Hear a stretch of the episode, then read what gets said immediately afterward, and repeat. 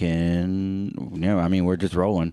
Just rolling. We're rolling, right now. Rolling. Yep. so we rolling, can start whenever we want. It's starting. Uh, hey, everybody. Welcome to another episode of We're Calling It, episode three. Uh, I'm Connor Clifton, joined with Emily Hines and Hello. Maria Haig. Hi. Hey, y'all. Do you want Maria Haig or Maria Elisa Haig? Um. Yeah, Maria is more of my entertainment persona, more of my, you know. Well, we'll keep the uh never the twain shall meet. Mm-hmm. Except now when you said them both. Okay, I'll bleep. I'll bleep out your middle name. Uh, Yeah, is your name? Do you like to go by Maria or fuck? Which is always what I hear when somebody bleeps out a name. I'm just like, oh, so you named your kid shit. So now that you know you can enjoy TV like I do, It's a pretty reasonable assumption. you're right. Yeah. With what people are naming their kids these days, come on. John, Pete, my God. We have so much to talk about. Four whole things. We have four whole things to talk about. Uh, we're going to start with some Houston uh, drama that's going on. Emily, do you want to lead the discussion on the Houston housing drama? I would love to. Um, here's what happened. So, at a special meeting, it was it was a housing and committee or housing and community community affairs committee meeting. So it wasn't like a regular city council meeting. So I actually was not in attendance. I didn't go. I, but several people actually texted me while it was going on. They were like, "Oh my god!" and I didn't know what was going on, so I had to look it up. So that was funny. Like people know that. Uh, that I'm like I'm the person to message with like city council excitement.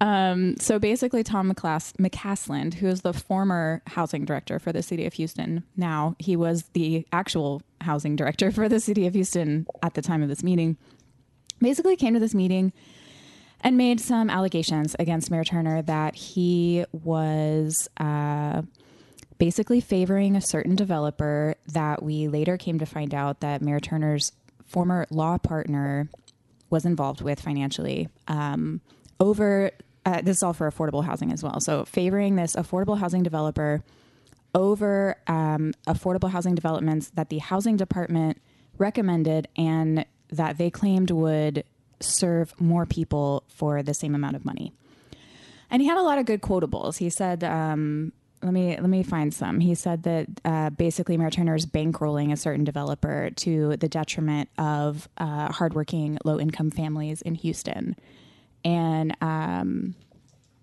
he also man he had a, he had a, it was a, a lot. And also there the there's some technical difficulties at the meeting so it was really hard for people who were watching it to follow it. It's up now so if you want to watch the meeting it's pretty good.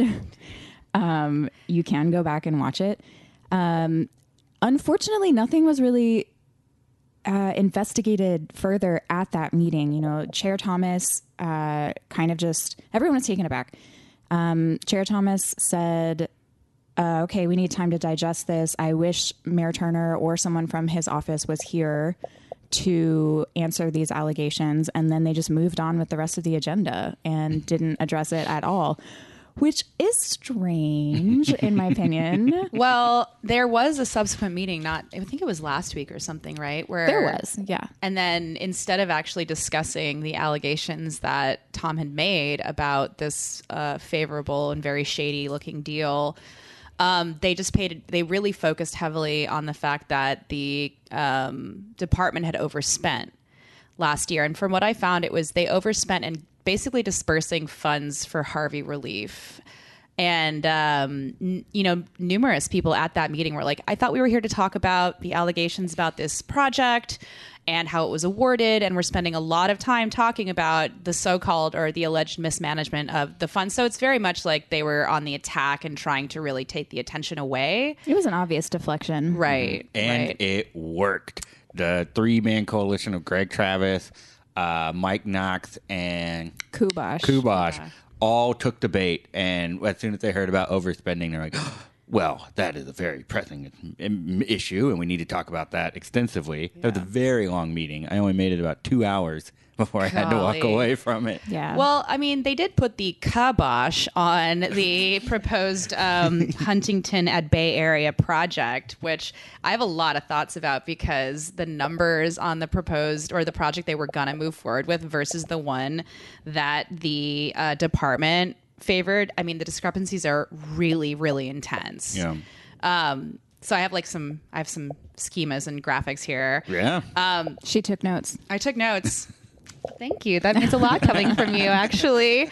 Um, okay, so basically, here's the whole deal with um, the Huntington at Bay Area project. First thing is that the city recommended four projects that would have used $16.2 million in city money to help finance 362 affordable units, whereas the Project Turner's administration selected would use 15 million for one project with 88 affordable units. And that's according to an article by the in the chronicle by dylan mcguinness mike morris and staff writers. Um, it's absolutely like totally obscene the discrepancy the amount of money that would cost and the number of units um, the other thing about the proposed huntington bay area housing project is that it is a one plus five or five over one building style which if you don't know what that is you know what it is because you've driven around houston lately and have seen the unbelievable rate of construction of these very sh- shoddy looking apartments frankly No. and the thing about these type 5 structures, which they are coded by the International Building Code, is that they are, and this is not really like not known, but it's they are the cheapest to build for the materials that are used. Um, they were not always actually like sanctioned. This is not like a thing that we've been building forever, obviously, but they are uh, wood framed. So four to five wood frame stories above a concrete podium, usually a retail or like a parking lot and they allow for most of this wood framing building to be wood so they're lightweight they're cheap to build and they are the most flammable residential structure type. Like hmm. the explosion of type 5 buildings have been revolutionary in the building industry because they're cheap and quick and they generate insane amounts of income because you don't even have to fill the occupancy of the building. For the developer the money is in getting the contract to do the build. But firefighters are having to deal with these in situations of fire because the buildings collapse because they're completely made of wood and drywall. They're totally so this it really inflated budget for the project going to the developer, a really small number going to affordable units and made in the cheapest and most dangerous way still allowed by the International Building Code. That was very much like I'd like to cycle back to the small number of affordable units too, because people think that we're building these. Uh, when when it says we're we're doing an affordable home development, they think that this whole development is going to be affordable housing, and it's not.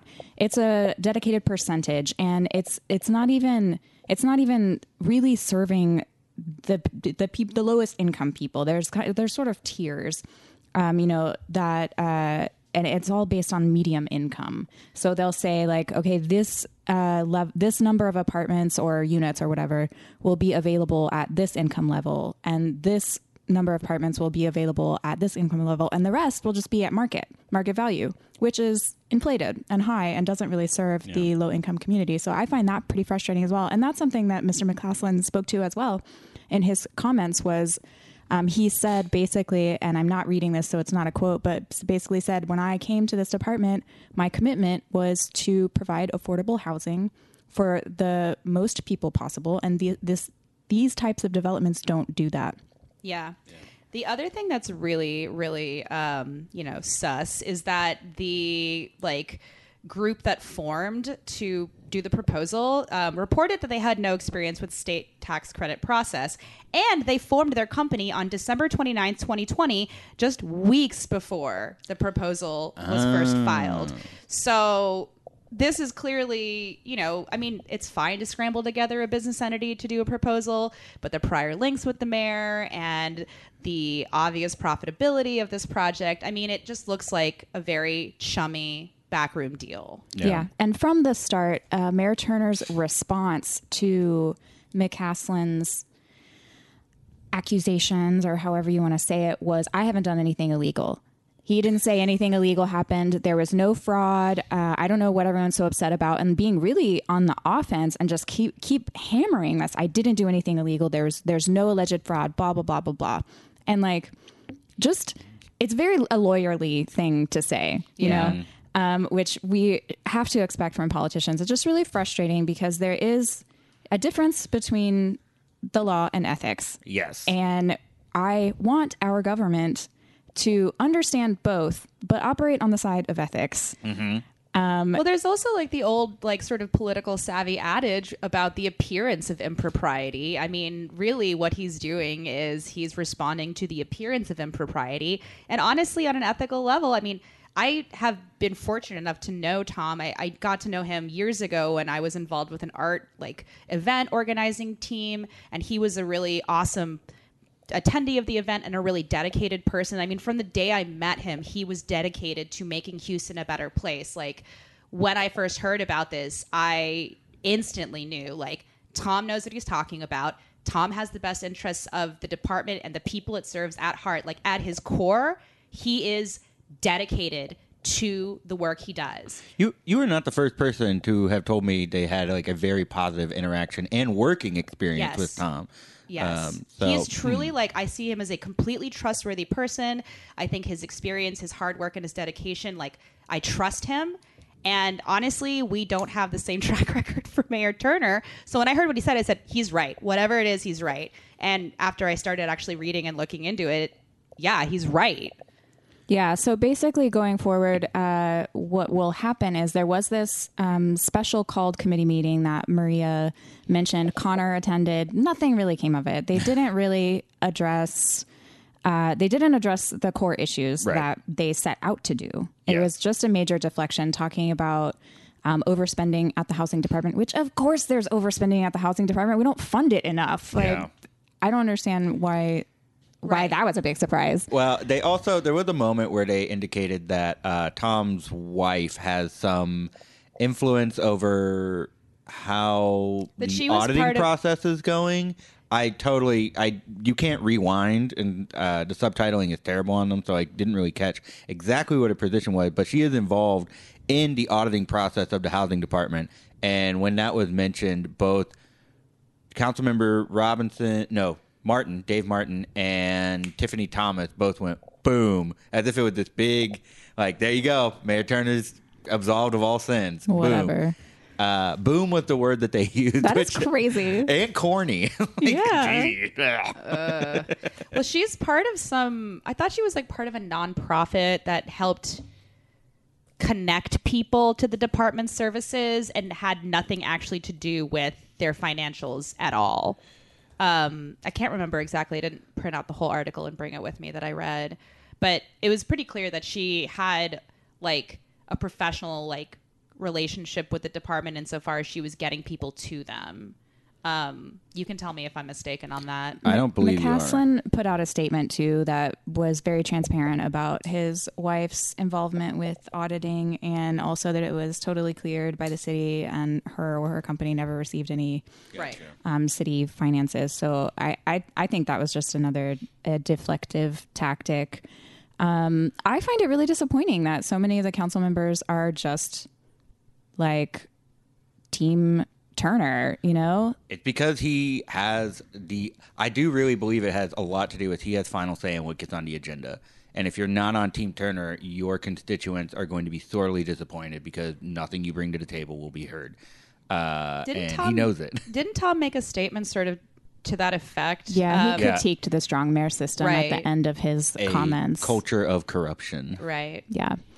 Uh, and that, so, sort of to speak to just kind of what happened at council around all of this, um, Councilmember Kubosh brought it up repeatedly. He was the one really driving the the conversation at city council meetings about this. Like, we need to get it done. We need to clear the air, you know, et cetera. He called himself a bulldog, um, and he did. He really he, kind of he was very much a bulldog. in he did. meeting. Yeah, this is the only time that I've seen him behave in such a way, and um, I was behind him. I thought that it should be brought up, and I thought the mayor was being a bully and trying to get people to shut up about it. So I appreciate um, Councilmember Kubosh uh, repeatedly bringing it up, butting heads with Mayor Turner repeatedly. Like that's a brave thing to do. Yeah. Um, Michael Kubosh, welcome to the resistance. I know. Thank you. Matthew McConaughey, Michael Kubosh, Kinky Friedman, though. Are you listing my dream ticket? So now, uh, the Turner administration is under investigation by the Harris County DA, by uh, HUD, and Okay. uh, the GLO. All right. So, and it, it's my um, feeling that Mayor Turner will be much more quiet about this now um, that he is getting some uh, actual federal investigations going on. There's also a city uh, city investigation going on. I read that the city legal department. this is funny. Wants to uh, you know outsource it to a uh, to a legal firm, and there it'll be on the agenda soon to spend two hundred and seventy five thousand dollars on hiring this legal firm to investigate, uh, among other things, overspending at the housing department. Oh my fucking god. Yeah. What can you say? I, mean- don't know. Well, it's, ugh, I don't think Kim Ogg is really going to hammer down on Mayor Turner. So I can see an outside investigation being beneficial, but think that's what I'm glad HUD and G, the GLO are doing. I wish that our um, ethics committee could do an investigation. I understand that because of our strong mayor system, it would not be very rigorous. I just wish that wasn't the case. yeah. Yep. Well, thank God Mayor Turner said that on what the last election day of his last term, then Houstonians can vote on whether or not other people or what is it? The, the, the proposed amendment to the City of Houston charter Oh yeah, that will allow at least if two council members sign off on something, then it gets put on the agenda. Three. Three. My Yeah. mistake. Three. Um, yeah, still easier than just like trying to get Mayor Turner to yeah. So it. it would definitely weaken the strong mayor hold on the agenda, which would be great. and then we'll have a coalition city council government. That'll be so interesting to watch. Yes. So Emily takes notes. Officially endorses this. Is does we're calling it officially endorse this? Yes. Proposition whenever it comes I up. endorse it on Emily Takes Notes, but I don't endorse it here. I'm Wait here a for the drama, so I feel like this is really going to bump up the action. Uh, it'll be very yeah, you're right. It'll it'll involve more uh you know, backroom deals and people like really working to try and get something done. Uh, it'll be interesting. I'm I'm curious to see what alliances will form within the new city council. I think we can guess already. I know what they are.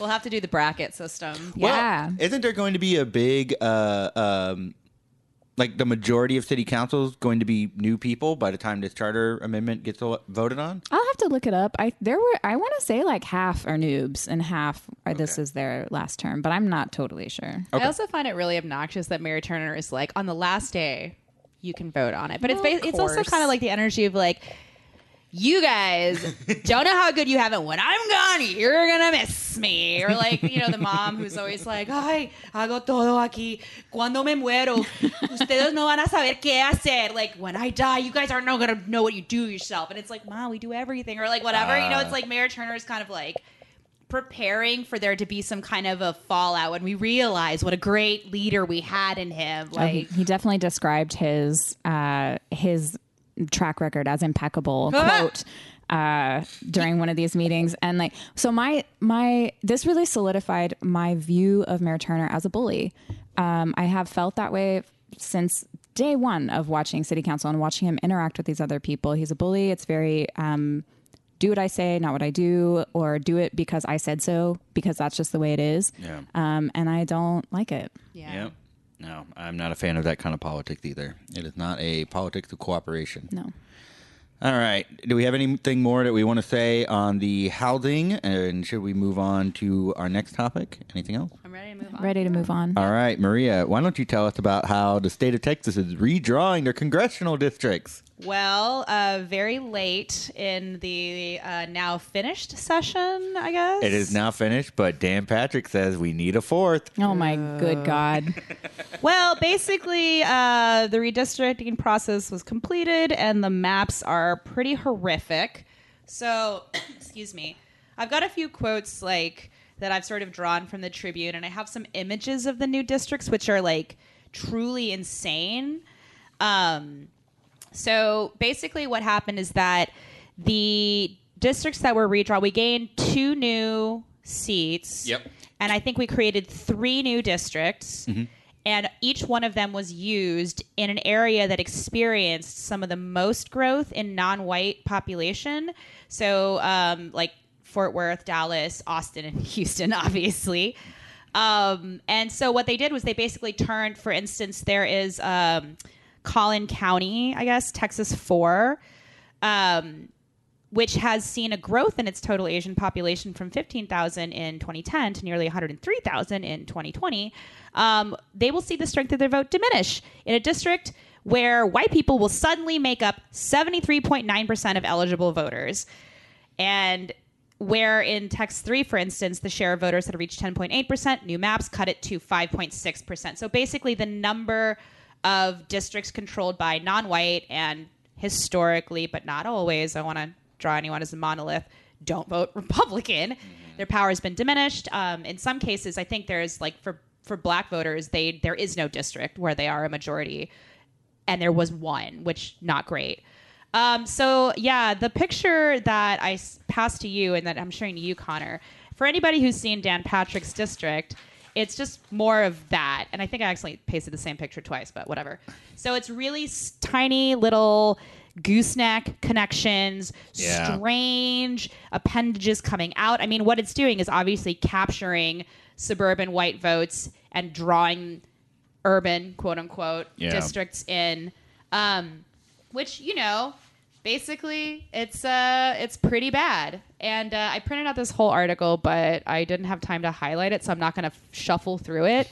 Um, but i will say that you know since the census um, you know texans of color accounted for 95% of the state's population growth which means that non-white hispanic non-hispanic white texans now make up 39.8% of the state's population down from 45% in 2010 but their political power has seen an increase of like well, let me see here. I'm trying to figure out like what okay it's a lot.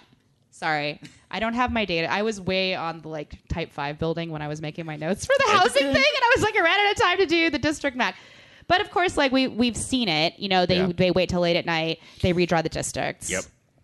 And they ignore everyone saying like, "Please don't do this to us." yeah. They did listen. They thought about the Republicans wanted to combine Sheila Jackson Lee and Al Green's seat. forcing them to run against each other basically Mhm. So giving take eliminating one seat of a black representative in a black neighborhood and just saying like, "Hey, black people, you get one Houstonian." Yeah. it's very gross, and that got rejected. And I, what I read was like that was one of the big ones that they listened to and said, "Fine, we won't do it." But for the most part, they ignored all pushback.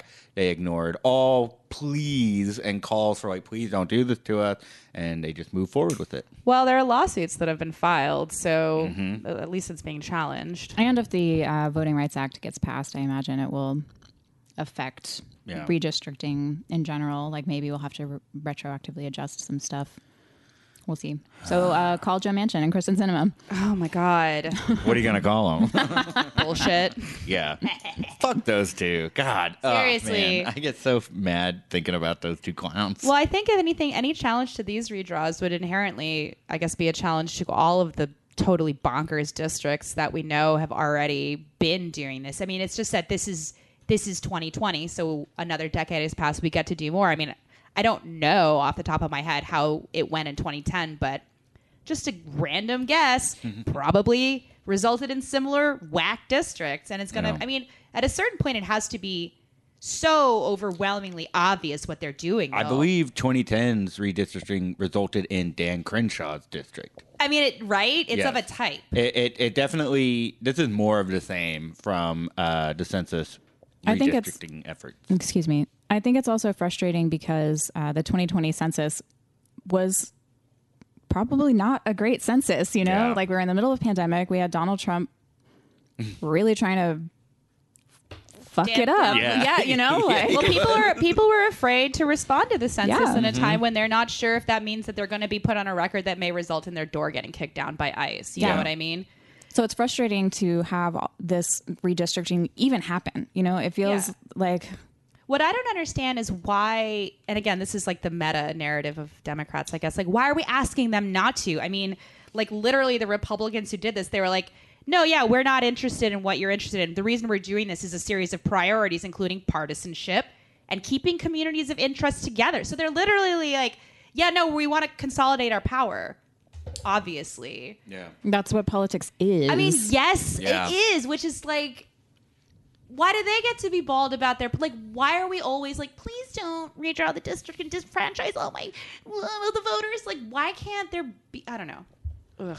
Because we say please and thank you. Well, I say we. I don't consider myself a Democrat. The Democrats say please and thank you. The Democrats say please and thank you because they want to get, you know, they're the consent manufacturing party, and the Republicans are to like, this is capital in motion. This is like us taking what we want. And that's what I think Democrats should start doing if they want to have any kind of success in the state. But that's my opinion. Well, we don't have the power to do any redistricting, so all we can do is challenge it. I mean, I'm looking at CD4 right now. It's literally like they're like, let's rope specifically Plano into our district because everywhere else went too hard on the mic. Um, everywhere else is like tending towards like diverse populations, and since Plano is denser, they're like just snag it up. And this district is literally like a ring around Collin and Hunt counties, and it's just like what I just cannot look at these and not lose my mind. So I'm going to turn the page over and not look at these districts anymore. I think For the sake of Maria's mental health, should we move on? I'm sorry, guys. I'm both infuriated and lacking as much data as I had hoped I'd get. be we able to could. gather. I just want to say to your point about like why aren't Democrats? Why do they only have to say please and thank you? Why can't they do anything else? And I think they need to take a page out of Trump's book and just make fun of people like Briscoe Cain. Are y'all familiar with how he dresses? yes. yes. Yeah, they need to just clown on him and make him feel small, and then they'll get what they want.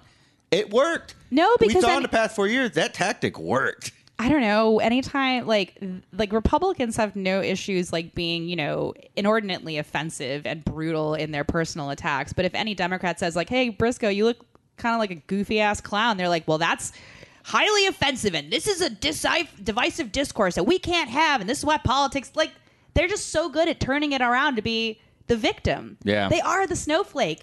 They're so good at this double reverse speak. Yeah, it's, they, they just have no shame. They're they're okay with doing it, and Democrats will clutch their pearls and try to set a moral standard that when it come when push comes to shove, they're like, "Fuck, we wish it was in such a moral standard. We wish we could go down to the low road." I think. Yeah. I don't know. Okay. Well, the districts are bad, and uh, follow that. Hopefully, there'll be some challenges. Yeah. Well, we can move on to the next topic here, and that is uh, a statewide, another statewide story about uh, elections next year. Mike Collier gave a uh, interview with the Texas Tribune. Now he announced that he was running for lieutenant governor back in April, but he gave a interview with the Texas Tribune. The headline is Mike Collier wants a rematch against Lieutenant Governor Dan Patrick. But first, he's got to beat fellow Democrat Matthew Dowd. That's right, he had the primary challenger in Matthew Dowd. Now, uh, Matthew Dowd, the article's a little not well organized because Dowd pops up a little too near the end. But first off, Matthew Dowd is a former Democrat who became a Republican and worked for the George W. Bush uh, administration, and then he became a Democrat again. Now he's a strategist for Bush, and in 2007 he decided he wanted to be a Democrat because he didn't like how Bush was handling the Iraq War. So he waited five years and saw how primary season was shaking out. Was like, oh, I'm a Democrat now. Never mind. He then goes off to be a talking head on ABC News, and he thinks that's going to help him win in Texas. He thinks uh, Democrats are going to vote for me because they see me on ABC News. I've never fucking heard of him. I've never heard of this guy. No. Uh, but I did plenty of research to find out that he's quite a clown if he thinks that he can go Democrat to Republican to Democrat and get all these votes because I think Texas. He's a DINO and a RINO. yes, he really is. Yeah, he's a snake oil salesman. He people who shift their party affiliations to win. There's a there's a guy in Houston who runs for DA every now and then as a different ticket, and I can't remember something Oliver. Oh man, this I guy. don't know though. You kind of gotta hand it to him in a in a like a world where Republicans, you know, for a lot of Trump's administration, were like, "That's not my party anymore," but like, Yeah. would not stop being in the Republican Party. Like, I feel like we're in a place discursively where public figures actually aren't allowed to change their minds or have a epiphany. That's true. I I'll give you credit on that. However, he went Democrat to Republican to Democrat, and that just feels a little. Savvy. Yeah, it's like you're you're really trying to hold on to your power. Hey man, maybe which- they redrew the district. I don't. I mean, that doesn't really bother me, and the fact that he was like a TV host doesn't bother me either because Donald Trump was president. You Oh, know? he's, he's not a host. Oh, I did have a he's problem a with he's an analyst that people Oh, like. okay. Yeah, okay, never mind. Yeah, He's a pundit. yeah, yeah. He's just the guy they bring on. Every So now he and thinks people will recognize him because he was sometimes brought on to talk on TV news shows. Yeah. then. Yeah, which I don't think is going to help him here in Texas. Yeah. Uh, now, Mike Collier he really thinks he can win based on Beto's numbers in 2018 and how he came within two points of Ted Cruz. He thinks that's going to carry him all the way because he did better than Beto in rural counties during that year. Now, I want to break down how that election actually shook out for old Mike. Keep in mind, Beto came within two points of Ted Cruz. Now, Dan Patrick, who ultimately won uh, with 51.3% of the vote, as opposed to Mike Collier's uh, 46.5% of the vote, and 2.2% going to Kerry McKennon, the Libertarian candidate. Even if Mike got those 2.2%, he would not have won. Yeah. Um, I've said it before. I'll say it again. I think Democrats using Ted Cruz and Beto's results is just it's not a good indicator for Democratic success. We only have to look at how Trump and Cornyn did in 2020 to see that like Ted Cruz, Beto was not as beloved as much as people just were done and sick of Ted Cruz. So I don't think that that's a good reason for Mike Collier to say he's going to win. Now, he is calling for funding public schools and fixing the grid. He is hammering on Dan Patrick for saying, I believe in public school funding, yet he won't do it. And Dan Patrick's failure to get any legislation pushed through the several legislative sessions uh, on reversing the 1.6 billion in uh, power bills Oh yeah, that we're all having to it, pay six, back. no, 16 billion in elect- electricity charges that were racked up during the winter storms. Uh, he failed to get it pushed through. Now, even when he has called for a fourth special session, he has made no mention of trying to push through this uh, public utilities commission bill that he wants to push. So I don't think that's. I think that will actually help Mike um, in the elections if people remember it. Now he's also Honestly, I was gonna say another bad winter would probably help the election. Knock Right. on wood. I really don't want that, but right. That's a weird thing of like people's memories are short. they are very short. I think the grid, though, I, and people are still talking about it. People are still talking about the winter storm. Like it was such a major event. I don't think that people are going to forget about it. yeah. And I guess technically, if you do look at your electricity bill every month, some party was like they're pushing on this like the cost. They're pushing their savings onto Yeah. themselves by pushing the cost onto every single consumer. That's a good Yeah. point because if if Patrick cannot get this bill pushed uh, to change the rates, then or to get um, to reverse those rates, then yeah, that's going to be something that people feel all the way up to election day next year. You're right. And I think the more politicians talk about the grid and talk about the winter storm and don't let people forget about it, I think that is important. I if I were running, I would definitely be making the grid a priority and talking about it a lot. Yeah. The grid's going to become Texas's 9/11 that people just like throw out to get people really upset and to get people riled up. It could because this. I mean, It should. Another thing about this grid situation, and I don't mean to be a negative Nancy about it, but this idea that when it happened, people were quick to point out that we had a freeze in 2010 and they still didn't winterize it. yeah. So may, I don't know if the grid has been that helpful of a political tool in elections, but then again, uh, Winter Storm Uri was quite terrible. This was a lot worse. Well, the question, I guess, is really at the end of the day to the voter, you know, do they believe that they have a right to not be unfairly charged for the failure of a company to prepare? Or do they believe that companies should be free from undue regulation and pressure by government? Definitely the sweating Superman at the yeah, button. like die, don't die, except it's like winterized, don't winter, you know? Like, Yeah.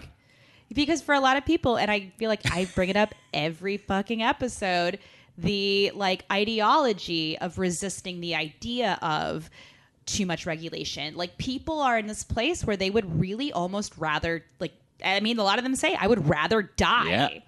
Dan Patrick's famous quote of old people would rather die than let the economy fall apart. Yeah, man, throw yourself in the ring, old man. But of course he didn't. But yeah, I I do wonder because to me I feel like those are equally strong like choices for somebody who doesn't want to be charged because they want their money, you know, they don't even want to be taxed or well, I don't really approve of the government making companies do anything. Yeah. Period. Yeah. Um, one thing to tie it back to uh, Dowd and Collier, and this is something that I think is actually going to help Matthew Dowd, is that Mike Collier was also a Republican who became a Democrat. Well, well, well. He voted against Barack Obama both times. Wow. But he served as a senior policy advisor for Joe Biden's campaign in 2020. So if he does decide to attack Dowd for like you were a Republican who became a Democrat, Dowd could be like you're a Republican, you're a Democrat, Democrat. and they're both going And to that'll And be it'll like- and like- such a productive discourse. yeah, but, but you're a Democrat who became a Republican who became a Democrat. Everybody Yeah, just buddy. like dies instantly. Yeah, it's just gonna be back. Oh God, I love election season. What a nightmare. Our great national morass. now, Mike Collier also said he would focus on expanding Medicaid in Texas and encro- and controlling the increase of property taxes. So he's gonna be like less taxes, fix the grid. But How does that work? I don't fucking know. I don't know, man. Now, yeah, that the people like we need a stronger defense and less taxes. Oh man, I don't know how we're gonna pull it off. Let's see here. One other thing in this that I wanted to point out. All right. He does. Um, Ali S. Zaidi, who is the deputy cam- campaign manager for Mike Collier, did point out. In contrast, Matthew Dowd was chief advisor. I'll read the whole quote just to just be clear. Mike Collier was senior advisor to President Joe Biden, who has delivered millions of vaccines. Texas don't like that. Ended a two-decade war. Texas don't like that, and restored America's standing on the global stage. Texas could like that. I don't know. I don't think they the like Texan. it. Is this a quote or not? I thought you were quoting. It's an editorialized quote, Emily. it's a quote. It's a quote with uh, brackets. that It's playing that. yeah. It's Tool Times playing in the background. Yeah. In contrast, Matthew Dowd was chief advisor for George W. Bush, who started two wars, tanked the global economy, and appointed the deciding Supreme Court vote to overturn Roe v. Wade. Collier has worked over the past decade to build the Texas Democratic Party, and, Tex- and Democrats will have a clear choice in 2022. God. Doesn't seem very clear. It doesn't seem clear. It really doesn't. And as if he has worked hard over the past decade, like I feel like I know more about him and Well- be more of a public facing face instead of like he ran once against Dan Patrick and lost. Yeah, and but- now he's running again. Did y'all really? Were y'all really like super familiar with Beto O'Rourke before he decided to make his big bid? No. Not no. Not Do you know why everybody in America knows him? Because he fucking did an ollie once. You know, like there's a picture of him skate. Like we need like Democrats in Texas have to overcome this huge barrier. We need somebody hyper charismatic, which Beto for a politician was. now Is Is. a hyper charismatic person in Texas? I think I know just the man for the job. If you say kinky again, no, I, I, I might. he's he's too old. But my man McConaughey. no, no. Well, that's what that's what made me a little disappointed in this article about Collier is that he does say that he really hopes that Beto O'Rourke runs. He thinks that they could compare notes and really do well together. And I'm like, oh man, I just don't know. I just don't know about Beto for governor. We talk about it, uh, I believe, in the last episode. But has anyone warmed up to Beto as governor? I know he said that he's now thinking about it, which Axios ran. It's he's totally going to do it. He's running. right. Stick to senator. I don't care. You know, like if he runs, I'll vote for him. Hey. Uh, but I don't really care. I don't love Beto as a politician.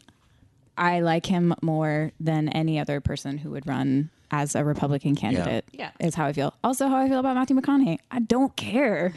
really, not much. But I'll vote for you if you run as the Democratic candidate or Libertarian or whatever. I don't even know. That's Yeah. on that because I do care about McConaughey running only because I think that he would run as a third party candidate, and I do think that could make an impact in Texas. I think that'd be uh, a new trend that becomes something really important ten years down the road if McConaughey did run. Like, I just want to see it happen. Uh, I think it'd be a nice way for us to have.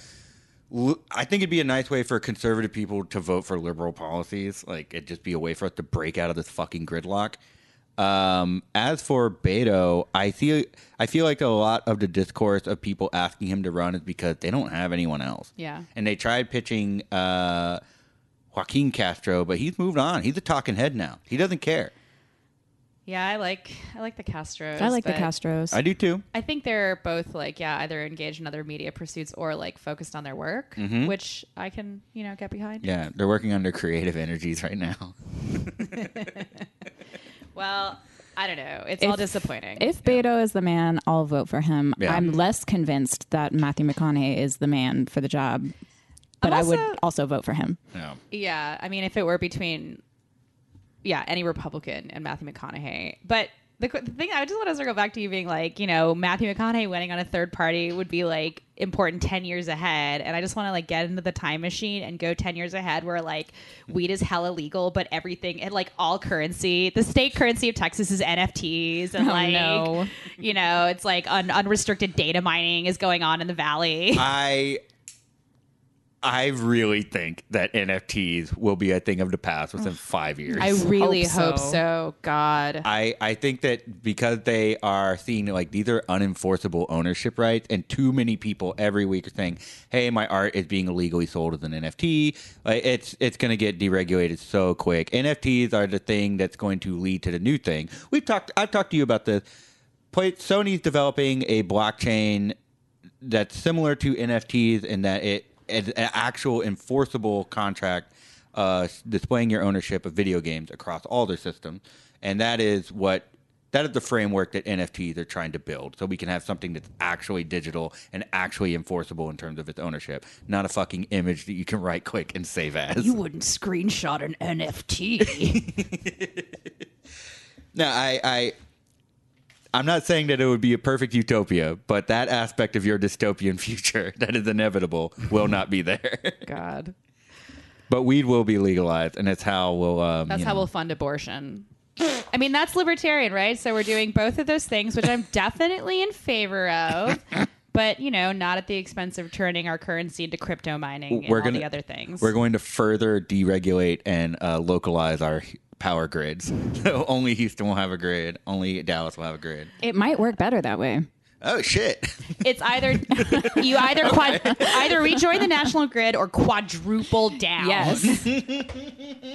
we had two roads diverge into Yellowwood. hey, if I had my own grid, you bet your bottom dollar would be working half the time. That's what generators Oh. are. yeah, that's true. That's 50% everyone of having the their time. own grid. Yeah. Hmm. Looks like I need a generator. Hmm. All right, that's all I have to say on Mike Collier. So if y'all are done, if y'all want to move on to our final topic, which is the state election that's going on. Yeah. Now, Emily, you sent us some propositions that are being voted on this year. So everyone in Texas will vote on these eight propositions, and then depending on where you live, you might have some other local stuff. Like in Houston, there's some HISD trustees, um, Alief ISD trustees, some other kind of small stuff. So you just need to go look at your sample ballot before you go vote to see what's on your ballot. I looked mine up; it's only propositions, but I know that someone who lived blo- two blocks away from me might get to vote on HISD trustees. So just make sure you look at your sample ballot before you go. You can find it at harrisvotes.org. I'm pretty sure there's other places too. Yeah, or vote Travis if you're in Travis County. Yeah. Um, I assume that this is a nationwide audience, so just go ahead and look up in your particular parish if you're uh, in the swamps, or county if you're in the state. Or your borough if you're in New York City. Uh, they're not having a statewide election right now, probably. We're it? just naming different kinds of neighborhoods now. now this is just about neighborhoods. So, do we want to go through these eight propositions? We're at the 43. We've got plenty of time. yeah. Yeah. Okay. Uh, I will read off of what you sent us from All My Leftists Live in Texas. And I also sent a Tribune article if you want to be a, a little less. We already name dropped. All right, nursery cool. So, uh, State Prop 1.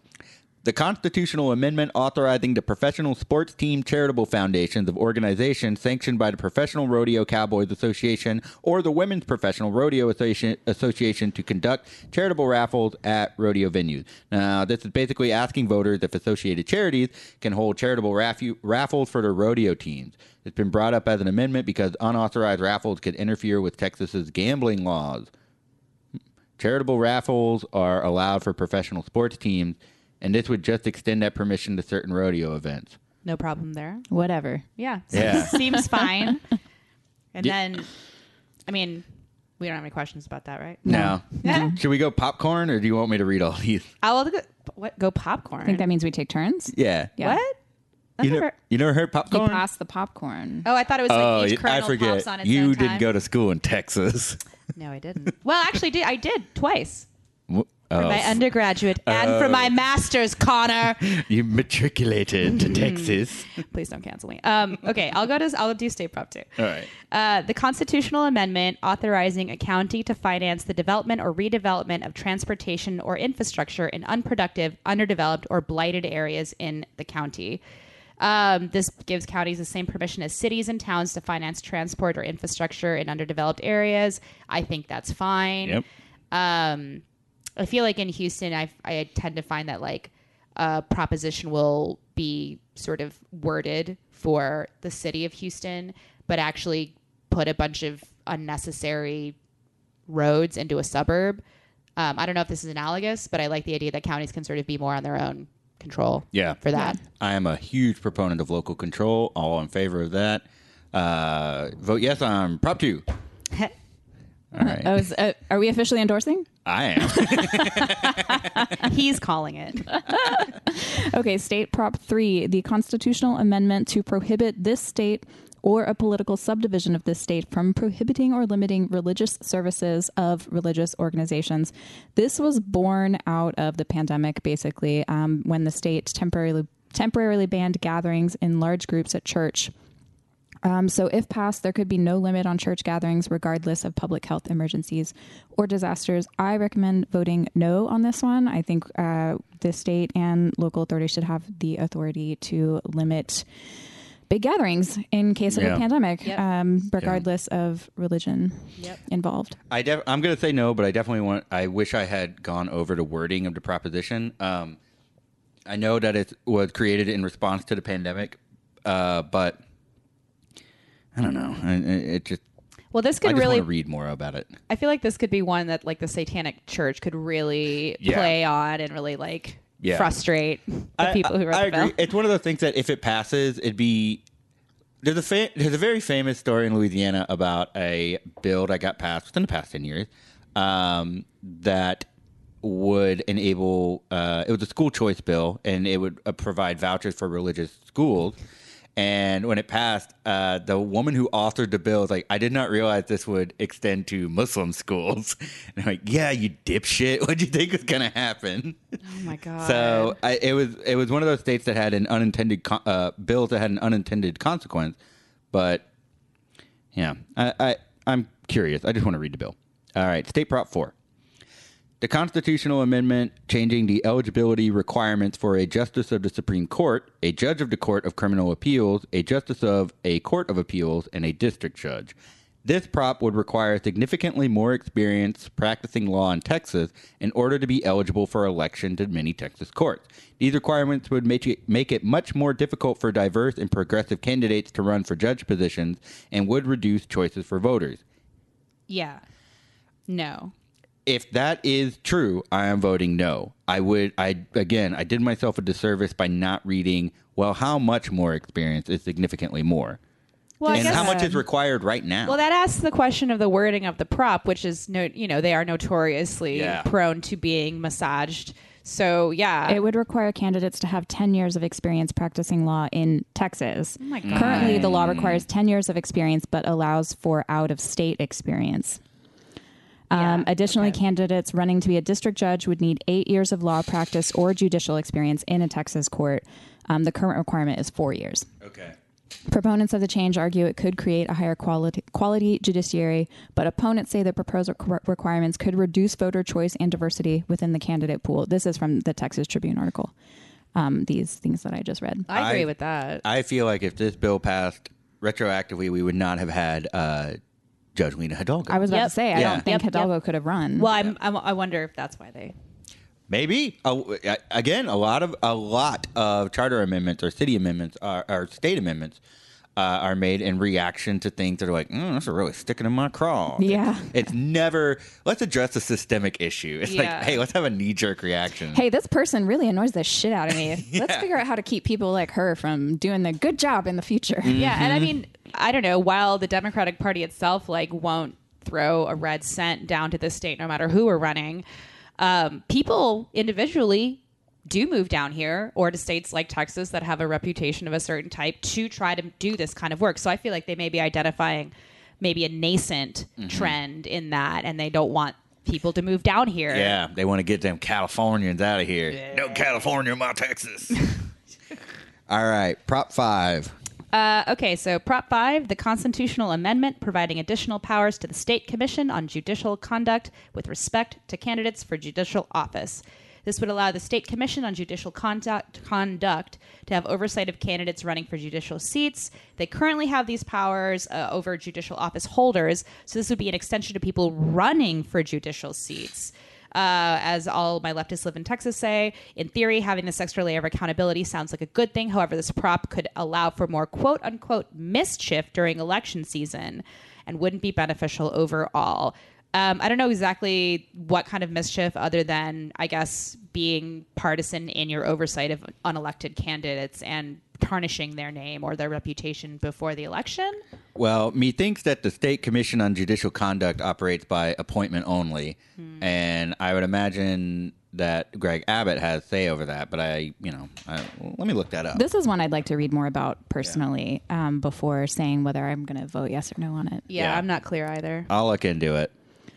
All right, State Prop 6, essential caregiver designation. So, this constitutional amendment establishing a right for residents of certain facilities to designate an, ex- an essential caregiver for in person visitation. This one I feel personally passionate about.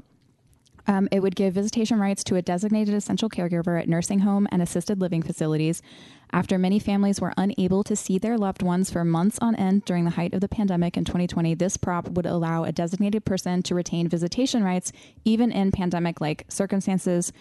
This one definitely vote yes on. Um, it's good for residents of these facilities. It's good for their family members. It's good for the uh, people that work at these facilities who are incredibly overworked. And like these essential caregivers these family members that are coming in are not just bringing flowers having a snack and leaving. They're uh, assisting in bathing. They're assisting in um, oversight of medication and uh, physical therapy and things like that. Like they are providing real services to their loved ones and it takes a big load off of the people working at these facilities who really depend on them truthfully. Uh, they consider from my experience over the past year with having my mom in one of these facilities and from people i've talked to the people who work at these facilities depend on uh, caregivers outside of the staff Yeah. for support which is bad. It's not great. I wish that it wasn't the case but they do and it makes a really big difference in the quality of life of people that live there. And not having access to loved ones and family members was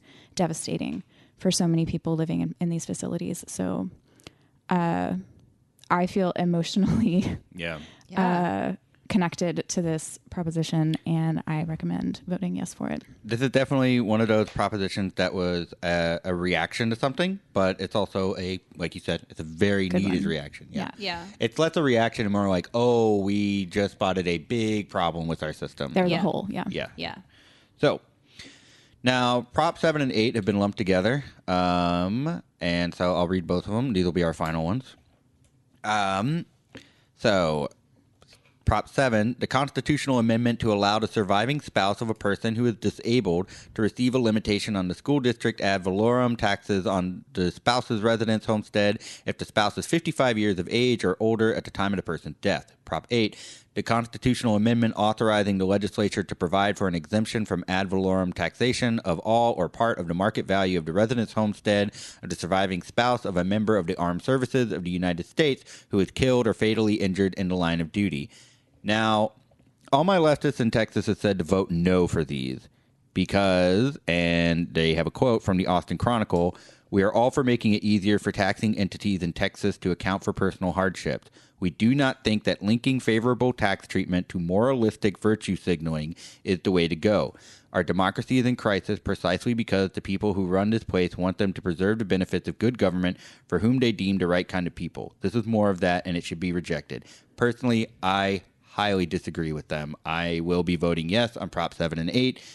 Uh, one, I think it's really fucked up to tell the spouse of a disabled person, hey, this person that you've been likely have been caring for for a significant chunk of your life has died, and we are now increasing your taxes. I think that's fucking stupid. And I also feel that same way about Prop 8. In fact, I'm actually glad that they're changing the law from uh, falling in combat to line of duty because there are veterans who and their spouses who get fucked out of their benefits because of that kind of le- legalistic nitpicking. Um, I think they're way off base here. I think for them to say that this is virtue signaling uh, before the recording, my words to Maria were, "They can eat my fucking ass." Like I think that is such a dog shit excuse to say like, "No, we can't extend tax benefits to these people who have a real financial impact on their lives after the passing of a spouse."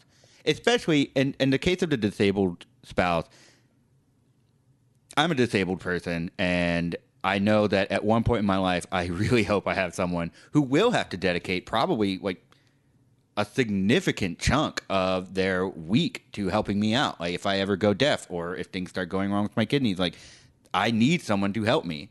Uh, I can't afford to have somebody take care of me like that. So if I like if I had a spouse and they do take care of me, god damn, I hope that they are able to still collect some tax benefits off of that. It's not easy to do. Step one: Yes. bamboozle someone into falling in love with you.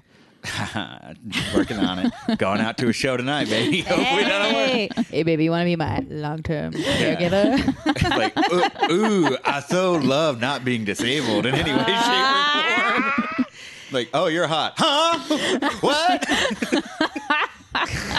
I mean, I think like it is true that we extend certain opportunities and benefits that, in my mind, are sort of the way that maybe a more socialistic society would work to a specific group of people. I mean, I don't begrudge the GI Bill for existing. I don't begrudge the veterans and the enlisted service members who get to have like a no interest loan and a new house at an incredibly insane rate.